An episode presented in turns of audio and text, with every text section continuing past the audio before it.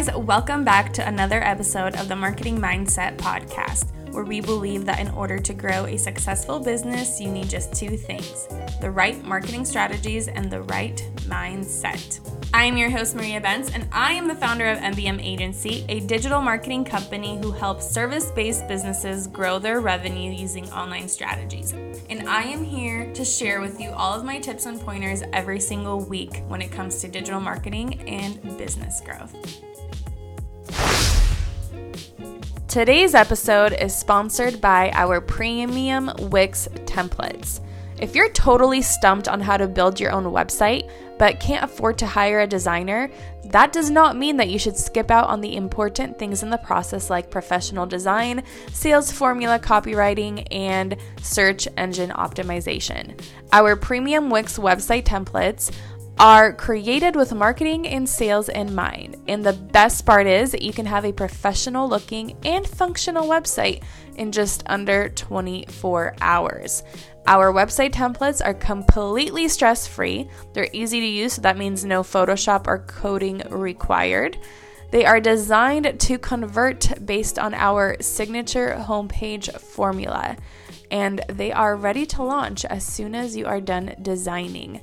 So if you want to check this out, get it at mbmagency.com forward slash shop and use the discount code mindset to get 30% off. Hi, and welcome back to the show. I'm your host, Mariya, and today I want to talk all about making sure that your business is profitable when you start hiring and when you start having a team. Because a lot of us, if you are new in business, um, if you're a new full time person or you just started in business, this is how the structure of a lot of people go, especially if you're in the service based industry.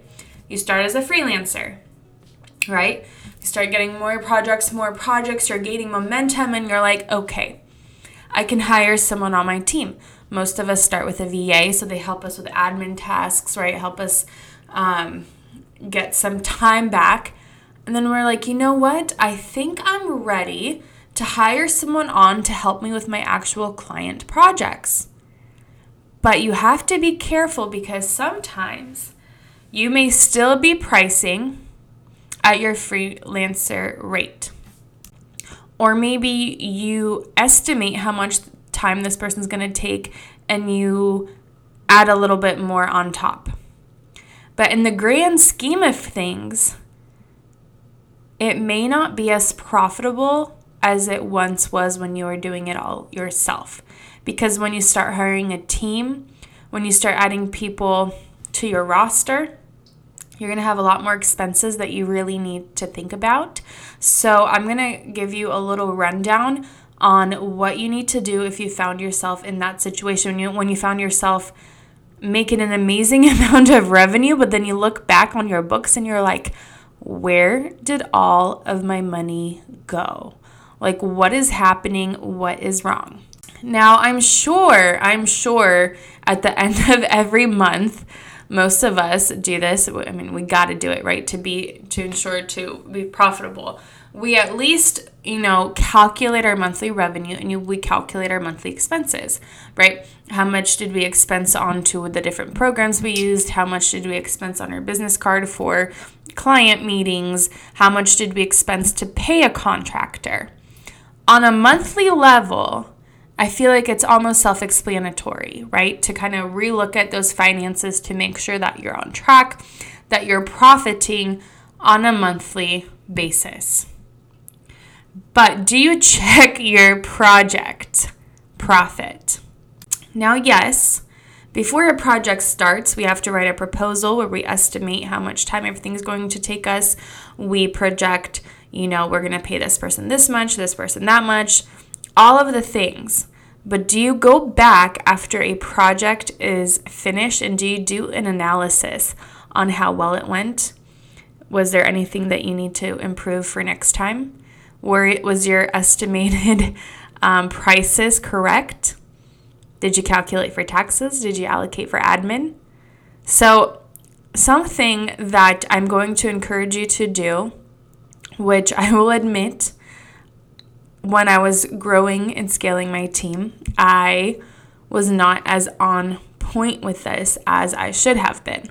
But it makes all of the difference because if you see something wasn't profitable, or if you see something was, it makes you and it helps you make better decisions moving forward. So, something that I want to encourage you guys to do, and I'm going to run down kind of our process here, is at the end of every project, have a debrief, whether by yourself or with, with your team. Have a debrief and see what was successful about that project in terms of work, client satisfaction, and of course, your profit. So, when a project is all said and done and you've sent your client exit email, take a seat and look at your project. Make a spreadsheet. So, what I started doing is for the year, I have a spreadsheet for website projects and I have a spreadsheet for our monthly um, clients because you always want to make sure and keep track of your numbers because without numbers, you can't grow and you can't succeed. So, sit down, create a spreadsheet, and for a project that you just finished, write down the project, write down kind of the scope of work, write down project date, expect, expected end date that the client expected, and then write down was it late or was it on time? If it's on time, that's amazing. That's where you want to be. If the project was late, what why was it late? Was it because the client was late on getting you content? Or copy? Was it late because your contractor was late? And once you get more of these projects, and say if you had some things be late, and say it was a contractor, then you can have a talk with that contractor and be like, hey, what is happening here? We're seeing a pattern. You know, this cannot happen. Deadlines are important.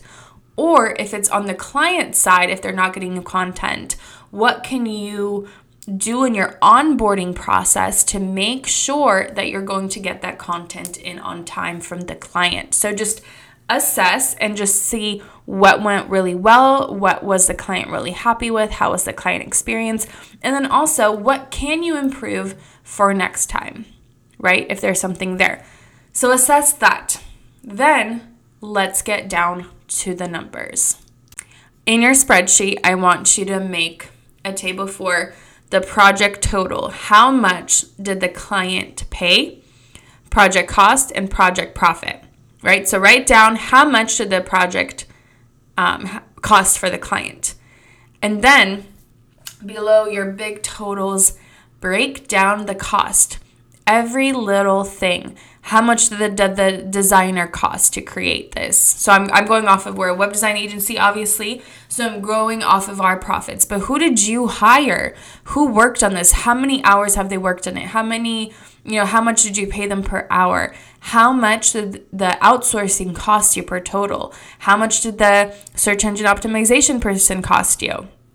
Right? How much time did you put in for this work? How much time did you put in for the client onboarding? How much time did you put in for the um, putting in maybe the project into your timeline? How much time did you put in assigning everything for your team, meeting with your team about the project, right? Make sure to include all of that. And what is your hourly rate? And make sure to include that in there, right? And if it's taking you a lot of time, maybe that is something else that you can outsource to an admin person, right? Or an assistant. And then don't forget if you're a small business, 20% of your uh, cost, your revenue, 20% of that is going to taxes. And it would be who of you to save for taxes ahead of time, right? So you're you're when it comes to tax time, you're not like, "Oh my god, I have to owe so much money. Like where am I going to pull this money from?" Make sure to list literally every single thing and then take a little bit of admin. Is there anything that you had to pay for platforms, programs, right? Make sure to allocate all of those costs. And then add it all up. So go back to your three project main number. So we got the project total, the project revenue, right? How much did the client pay? Then we have the project cost. How much the project cost for you to actually do it. And a lot of people I've noticed they fail to like if they work on it themselves, they don't add it in here. They just add like subcontractor or whatever they had to pay for it. But add in your time too because you got to pay yourself, right? But then the business also has to profit. You have to view it almost as two separate things. Like you're getting paid for what you're doing, and then also the business is profiting um, on its own as well, if that makes sense. So once you have the project total, project cost, so uh, take away the project cost from the total that the person paid, right? And that is going to be your project profit. Now, when it comes to your profit, to be successful, you want to stay at 40% margin.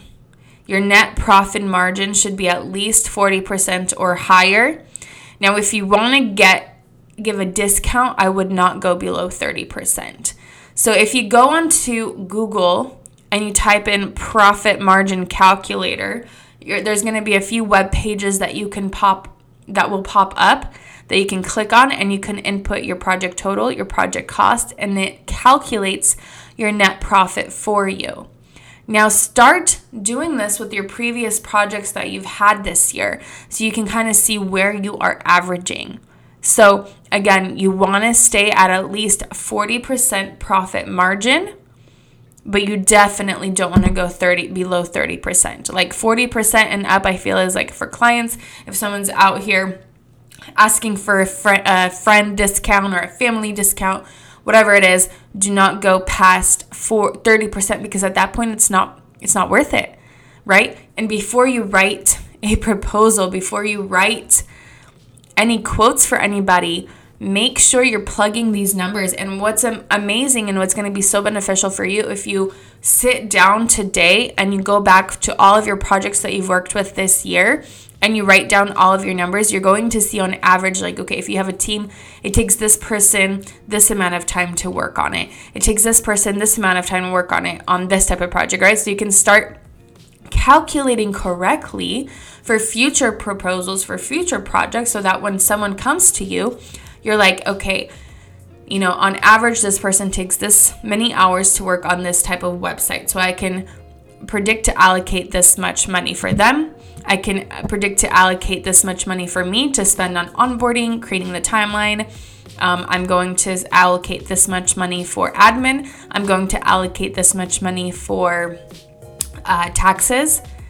And then before you send that proposal, get that profit margin calculator, plug in the numbers, and make sure you're at 40%. If you're over 40%, that is amazing, good for you.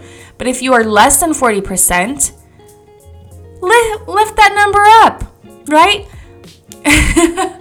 uh, add some more dollars there to get yourself some more profit to make sure that you are a profitable business because yeah, it is so great to make a lot of money, and a lot of people on Instagram are so flashy. Like, I had a 10K month, I had a 20K month, but what was your profit?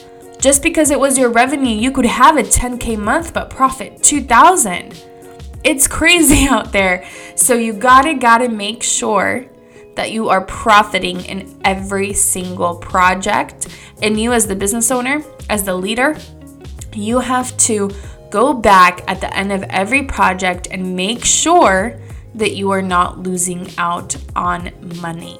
Okay, that's it, you guys. A short and sweet, but super powerful, jam packed episode. If you've enjoyed this episode, please hit the subscribe button if you haven't already and leave us a review with your main takeaways from this episode. But thanks again for joining me today, and I will catch you next time on the Marketing Mindset Podcast.